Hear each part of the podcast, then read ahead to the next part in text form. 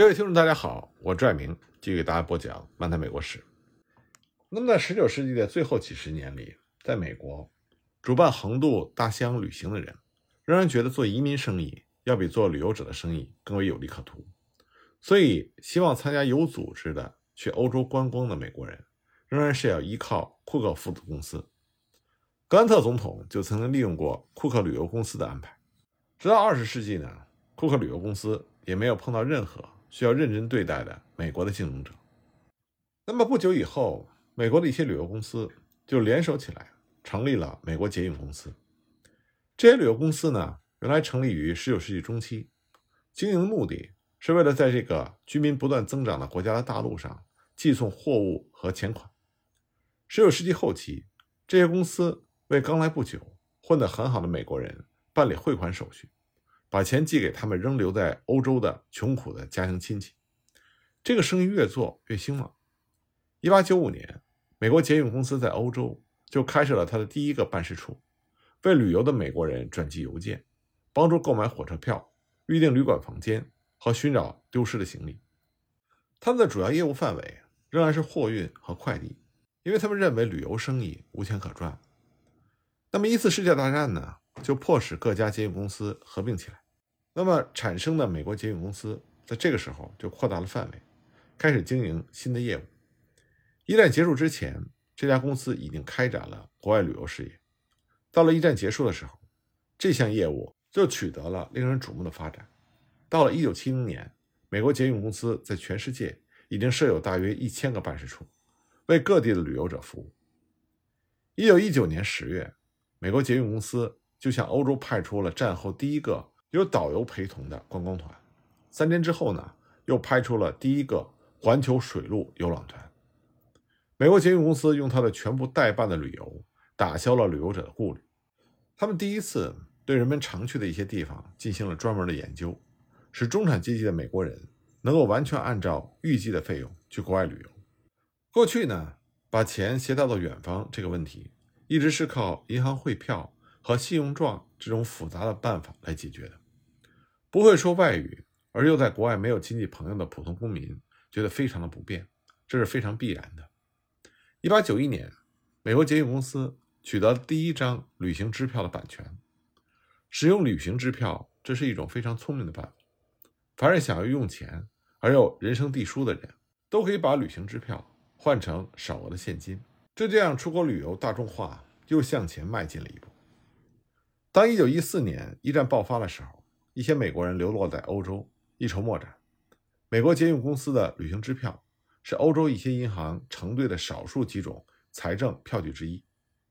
到了1960年，美国捷运公司每年售出的旅行支票大约值20亿美金。旅行支票都经过保险，这点让它变成了一种新的、不会丢失的钱。它解除了旅行者的担忧，同时呢，也扩大了远方旅行的市场。在帮助推广国外旅行的美国日常习惯做法中，再没有比明信片更为普遍的了。已知的最早的明信片是费城的约翰·查尔顿在1861年获得版权的内容。这是一种不加装饰的明信片，寄明信片的人要在上面贴邮票，明信片的反面是空白的。这是留作写信的地方。根据那一年通过的邮政法规定，明信片的邮资是一美分。一八七二年的一项法律，指示邮政部长发行用优质硬纸制作的印有邮票的明信片。所以 postcards 明信片这个词正式进入到了英语。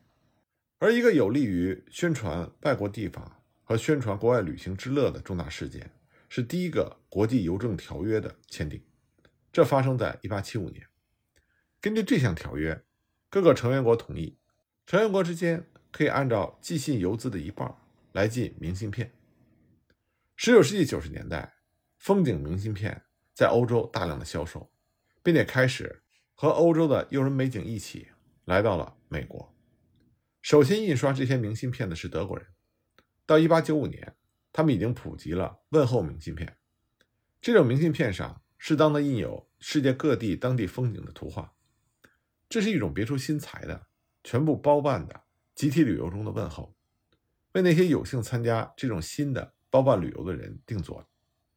这种明信片上，有的印上一座欧洲的城堡或者是宫殿，有的印上莱茵河、塞纳河或者是泰晤士河沿岸的一处风景，有的印上欧洲一条城市街道上一个生动的瞬间的画面，然后再精心的印上紧致问候这种固定格式的套话。这种明信片有一个特别的优点，就是它只留下很少的空白，正好够那些来去匆匆的旅行者写上“祝你愉快”和签上自己的名字。这些明信片是其后一个世纪中又经过进一步改进的美国的明信片的祖先。那么，经过改进的美国明信片，只需要旅游者根据现成的一览表，把他要说的话画一个勾就行了。在最初呢。为了保护官方邮局发行的印有现成邮票的明信片的销路，美国邮政局是禁止私人印制明信片的。在这期间呢，明信片行业在德国兴旺发达起来，有各地风景的彩色图画的明信片是在柏林印制的。那么，越来越多的在国外旅行的美国人用这些明信片向国内的朋友表示问候，让他们开开眼界。那么，这些印有浪漫化了的异国风光的明信片。无意之中就成了国外旅游的广告，让美国国内的不少人艳羡不已。一八九九年的一年中，从德国寄出的各种各样的明信片有八千八百万张；一九零二年，从英国寄出的明信片有五亿张，而在德国则超过了十亿张。因为明信片是如此的普及，一九零零年，奥斯曼帝国发布了一项敕令，取缔国内某些有趣的明信片。宣布印有宗教仪式、清真寺或者是土耳其妇女图像的明信片是非法的。一八八八年，伊斯曼的柯达牌照相机问世，照相机开始普及，那就很快改变了旅行者的经验。甚至在旅行者人手一架照相机之前，摄影就已经影响着美国人对于世界旅行的观点了。不过，要想复制大量的照片，还需要有新的技术不可。刚开始呢。制作照相明信片的唯一办法，就是把每一张照片分别贴在明信片的背面。虽然照相铜版印刷法已经用于有插图的报纸，但直到1900年，这种方法才被用来印刷廉价的照相明信片。旅行者的冒险心，过去呢是由于可能遇到危险的不测的事情而产生的。随着环游欧洲成了全部由别人包办的旅游，这种冒险心开始减弱了。旅行者变成了旅游者，他们消费的是一种成批生产的、质量有保证的产品。既然旅行代理人把这一切都安排的像在家里一样周到，那么意外就变得更少了，让旅行也变得更加的平淡无奇了。旅馆房间已经预定了，菜单也已经预先安排好了，支票也已经预付了。旅游者的各种风险，包括恶劣的天气、行李丢失。都已经经过别出心裁的各种新的保险而加以保障。他回国的时候带在身边的照片变多了，他的满意或者不满意，很少是为他访问过的国家的人民而发，更多的是针对为他办理旅行的那些旅行代理人。而让旅行的经验变得进一步平淡无奇的重要因素，那就是美国家庭的辅助设备和器具的进步。这些东西呢，让实地远游似乎成为了多余之举。像幻灯机，就让美国人能在自己的客厅里看到圣地巴勒斯坦狮身人面像和其他异国风光的逼真的立体画面。那么后来，越来越多的美国人带回了自己拍摄的一张张照片，而像以前经常用到的旅行日记，渐渐变得无人再写了。电影院里也开始放映关于伦敦、巴黎、伊斯坦布尔和新德里的旅游纪录片。在上个世纪二十年代之后。这些旅游纪录片变成了全彩色，一年四季，观众可以随时看，所花的钱微不足道，在大饱眼福的情况下，又不用担心旅行的风险。在很多美国人看来，这些旅游电影甚至比那些身临其境的人描述的更加真实可信。到了上个世纪的中后期，电视又把这些地方和其他一些外国地方，连同声音和色彩。带进了美国人的客厅、寝室和厨房，这让美国人对遥远地方的兴趣，只要在自己家里轻轻旋动一下开关就可以满足了。美国人有一个非常显著的特点，就是他们会追求新奇，而且呢，他们把这种对新奇的追求组织了起来，同时也把追求新奇变成了普及化和大众化，直到他们把一个新奇变成了平常，然后再去追逐另外一个新奇。正是因为这种特点，让美国在走入近现代之后，出现了大量的发明家。那么这些发明家对他们进行刺激的，并不是市场，而是发明本身所创造的那种自发的需要。这些发明家为新奇的内在逻辑而生存。对于他们来说，每一种新奇都需要另外一种新奇。发现用途或者是发现市场，这是别人的事情。那么当这些发明家因为追逐新奇而产生发明之后，那么美国的工业制造制度就产生了不计其数的相同的物品。就普及了对这些发明产品的消费。一八七六年的春天，还不到三十岁的青年托马斯·爱迪生，把他的十五名工作人员迁到了新泽西州门罗帕克这个偏僻的村庄。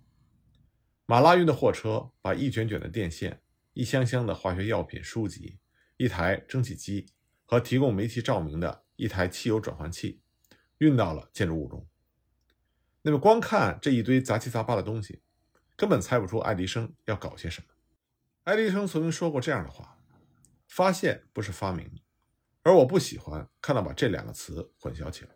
发现多少是带有偶然的性质。